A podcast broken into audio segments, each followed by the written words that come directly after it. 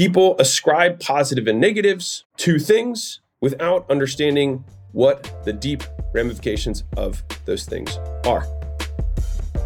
Welcome to the game where we talk about how to get more customers, how to make more per customer, and how to keep them longer, and the many failures and lessons we have learned along the way. I hope you enjoy and subscribe. I want to talk to you about how to eliminate problems in your life without taking any action. And as crazy as that may sound, I think that what I will share with you may sound even crazier. And if you don't know who I am, my name is Alex Hormozi. I own acquisition.com. It's a portfolio of companies that does over $100 million a year. So yesterday I was having a conversation with an old friend of mine, and we have different beliefs around the topic of problems, especially when it comes to the human condition. And I went on somewhat of a rant about this topic, and I figured I would encapsulate it here for you guys. And so, the problem that this individual was talking about was a lot of stuff that has to do with you know mental illness and mental health. And I think that this is a, an interesting topic because the entire like industry didn't even exist until a few hundred years ago, and humans have ex- existed for a long period of time. And one of the more interesting things about the mental quote illness uh, category is the importance of labeling. And if you followed me for any period of time, you'll know that labeling to me is one of the strongest powers that exists in the mind. And I'll give you a reason why. Our minds are meaning making machines. And so what that means is we determine what is meaningful and what is not. And then we ascribe labels to them in terms of positive and negative because that is how we survive. Now, that being said, our brains are meant to keep us alive, not meant to help us thrive, right? To use a rhyming word for you. Now, that being said, with this whole concept around labeling, it's something that I'm probably most passionate about, like the concept of labeling as a whole. It's unbelievably powerful when it comes to persuading people to do things. It com- it's unbelievably powerful when it comes to changing people's worldviews and their perspectives on life. And I will share a few of those examples with you. So I'll give you a quick persuasion example for how powerful this is. If I wanted to persuade someone to do something, then what I would do is I would create a positive label that I would associate them with. So I would say, you are probably a loving and caring man uh, for you know you want to provide support for your family. Is that true? They're like yes. And i'm like yeah you definitely seem like one of those types of people. And since you are one of those types of people i think that you should invest in this program that we have because that would be in alignment with this ideal that we just labeled the person with, right? And so what happens is it creates cognitive dissonance because for the person, in order for them to stay in accordance with the label that they would like to have, they then feel obligated to then act in accordance with that label that we just uh, prescribed. Now, that's a very simplistic example. You can weave that into narratives and sales scripts so that people become psychologically labeled and then want to act in accordance with that label because they see it as positive, right? The thing is, is that it can also work in reverse in terms of how you can harm someone. And the reason that this is so viscerally upsetting to me is that I have had members of my family, extended and whatnot, who have, I would say, debilitated themselves in large part because of what they believe to be mental illness, and I disagree. Now, many people will get triggered at this, and so I will say my big disclaimer, which is this is not financial advice, this is not grammatical advice, this is not spiritual advice, this is not even advice. This is a guy making YouTube video about stuff that pisses me off, and hopefully some of the things that serve me well. Now, let's talk about the labels that are negative. One of the things, one of the most pernicious acts that exists, negative, bad stuff, is when we take the human experience that has ups and downs, that has extremes, that exists on continuums, and we label one side of the continuum as bad and the other side of the continuum as good. For example, happy, sad, energized, or weak, tired, right? We have equal opposites. Now, uh, you know, relaxed, stressed, right? There's lots of examples of these. The reason that this is so dangerous when we give a positive or negative label is that people think that they have a problem when they are not feeling happy or energized or relaxed or clear minded versus foggy. You know what I mean? Whatever. And the thing is, is in order for there to be light, there must be darkness. Think about that for a second. In order for there to be good, there must also be bad. If you want to admit the existence of one, there must also be the existence of the other. Right. Awesome. Now, the problem, this is why we have to be careful with labels. The problem that most people suffer from is that they label normal variations in the human condition with negative experiences. And so they see themselves as tired and say, this is bad. Whereas it's really just part of the human condition. They see themselves as sad rather than happy and see that as bad, right? And so what happens is you start to upgrade a finite emotional condition into a long standing emotional disturbance because you think it's a problem. And the thing is, is it's very easy to sell people on why these things are, are problems. Big pharma is, is the king of this. Are you feeling tired, stressed? Are you hungry? Are you horny? Well, you are suffering from being a human being. It's being human. Hey guys, real quick, if you're new to the podcast, I have a book on Amazon. It's called $100 Million Offers at over 8,000 five star reviews. It has almost a perfect score. You can get it for 99 cents on Kindle. The reason I bring it up is that I put over a thousand hours into writing that book, and it's my biggest gift to our community. So it's my very shameless way of trying to get you to like me more and ultimately make more dollars so that later on in your business career, I can potentially partner with you. So that's my give. Go check it out, Amazon, and back to the show. And so I think a lot of this, and the reason that it wraps into the original part of the prompt of this video, is that if we want to be enduring entrepreneurs, we want to be people who have resilience, we want to be people who have mental fortitude, we must be careful about the things that we label. And there's also the good bad label, which is the simplest label that a lot of people ascribe to conditions that are ephemeral, right? They're they're brief, right? And then they change. But there's also the shoulds, have, musts, need to, etceteras that we say in our lives that we have to do these things, or we must do these things. And if we do not, or else, we put out a threat towards the universe. If I don't get my coffee, I must get my coffee. I need to have coffee before I start my day. What happens is that we create these implied threats to ourselves and the universe. If we don't, then what? Right?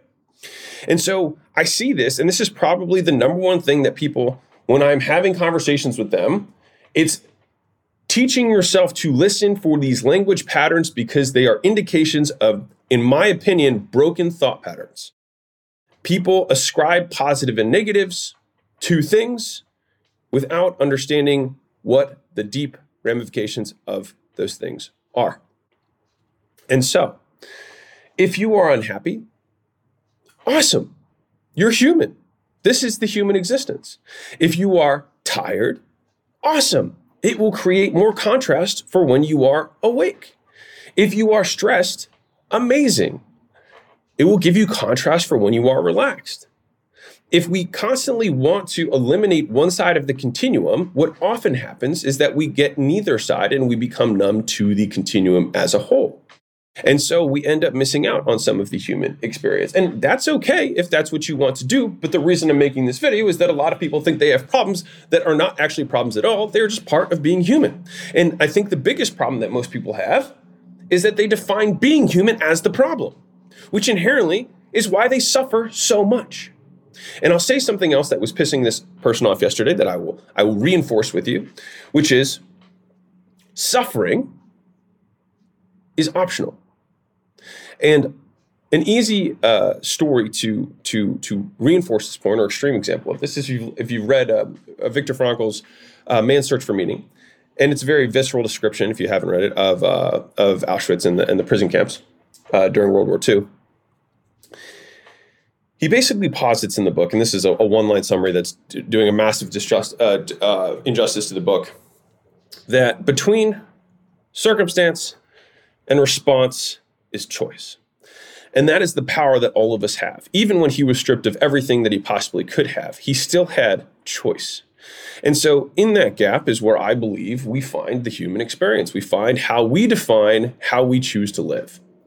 And it drives me up a wall because I feel like a lot of people suffer because they feel like the way that they are living is somehow wrong or bad or non optimal, or they need to take a pill or an injection to solve being human. And I think if we can simply change our expectations about what being human really means, and I say this passionately because I very much suffered from this for a very long period of time. I was obsessed with being happy. And in being obsessed with being happy, anytime I was not happy, I saw it as bad, rather than a part of being human. And I drove myself nuts. And I think I made myself more unhappy. Now, I say this now, not as though the being more unhappy is bad or good, but I think that most people want to decrease their emotional disturbances that they experience, right? And so I think a key to not suffering is A, understanding that the human experience has peaks and troughs, and it is normal and it is okay.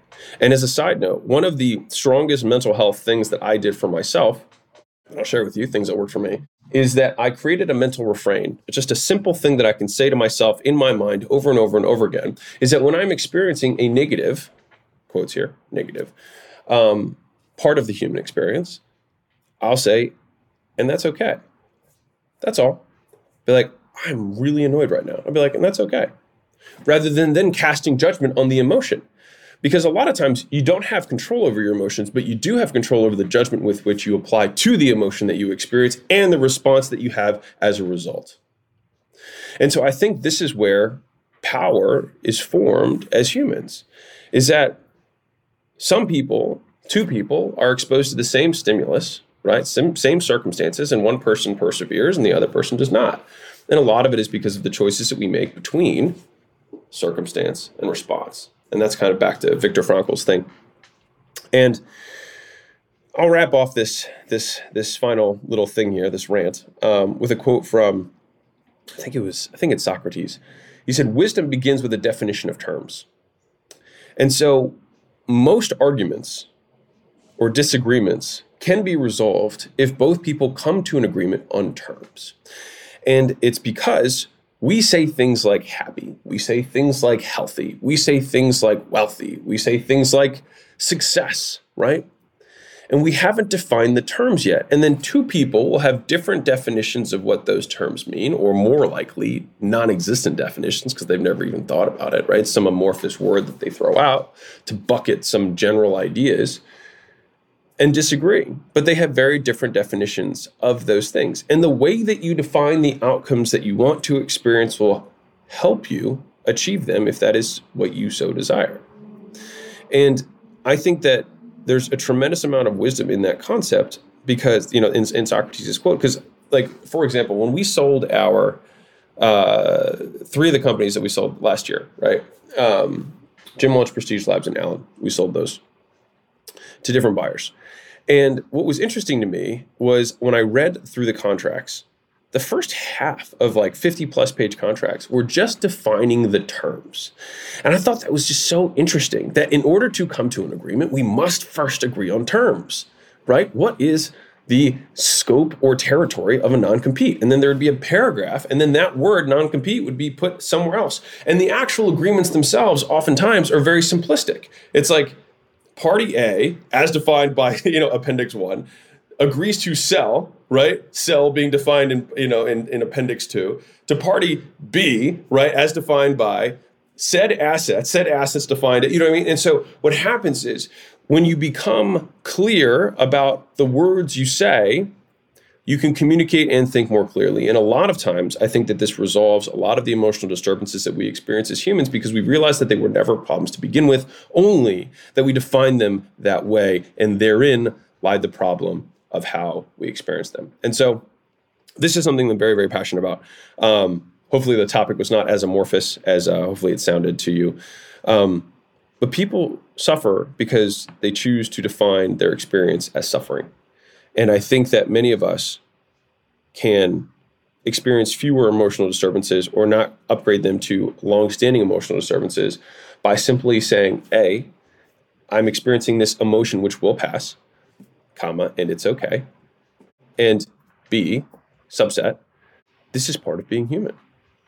And then what happens is we could start redefining what the human experience should be.